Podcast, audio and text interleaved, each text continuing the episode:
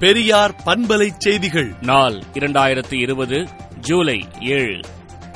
இடஒதுக்கீட்டில் creamy layer என்ற அளவுகோல் சமூக நீதிக்கு எதிரானது அரசமைப்பு சட்டத்தில் இல்லாதது என்றும் பிற்படுத்தப்பட்டோருக்கான கிரிமிலேயர் என்பதில் மாத வருமானம் விவசாய வருமானத்தையும் இணைப்பதா என்றும் பொருளாதார அளவுகோல் எனும் ஒட்டகம் சமூக நீதி கூட்டிற்குள் நுழைகிறது என்றும் ஒடுக்கப்பட்டோர் சமூக நீதியாளர்கள் ஒன்றிணைந்து முறியடிப்போம் வாரீரென திராவிடர் கழகத் தலைவர் ஆசிரியர் கி. வீரமணி அறிக்கை விடுத்துள்ளார்.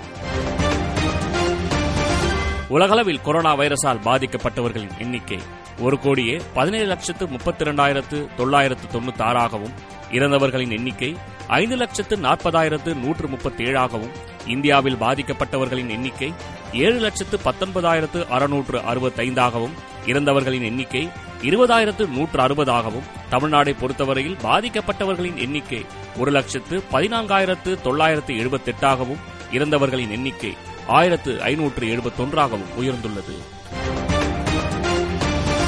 சென்னையில் எங்கு குறைய வேண்டுமோ அங்கு குறைய ஆரம்பித்துள்ளது கொரோனா. இதனால் அரசும் அரசு அதிகாரிகளும் சற்று நிம்மதியடைந்துள்ளதாக செய்தி வெளியாகியுள்ளது. காற்றின் திசைவேக மாறுபாடு வெப்பசலனம் காரணமாக தமிழகம் புதுச்சேரி மற்றும் காரைக்கால் பகுதிகளில் மழைக்கு வாய்ப்பிருப்பதாகவும் கோவை சேலம் நாமக்கல் நீலகிரி வேலூர் விழுப்புரம் திருவண்ணாமலை மாவட்டங்களில் மிதமான மழைக்கு வாய்ப்பிருப்பதாகவும் கடலோர மாவட்டங்கள் உள் மாவட்டங்களில் லேசானது முதல் மிதமான மழை பெய்ய வாய்ப்புள்ளதாகவும் வானிலை ஆய்வு மையம் தெரிவித்துள்ளது.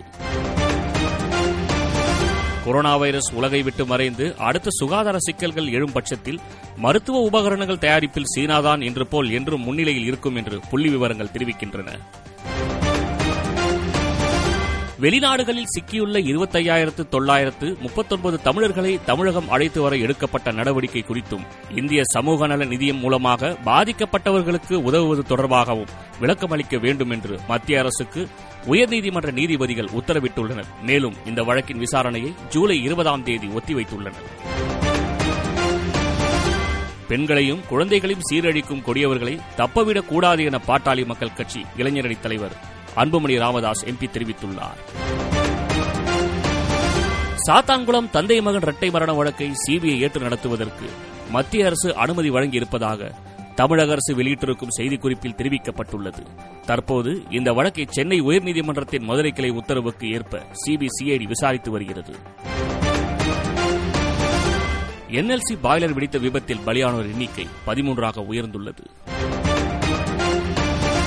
ஜம்மு காஷ்மீர் புல்வாமாவில் பாதுகாப்பு படையினர் நடத்திய அதிரடி தாக்குதலில் பயங்கரவாதி ஒருவர் சுட்டுக் கொலை செய்யப்பட்டார். அப்பகுதியில் தொடர்ந்து இருதரப்பிற்கும் இடையே மோதல் நடைபெற்று வருகிறது.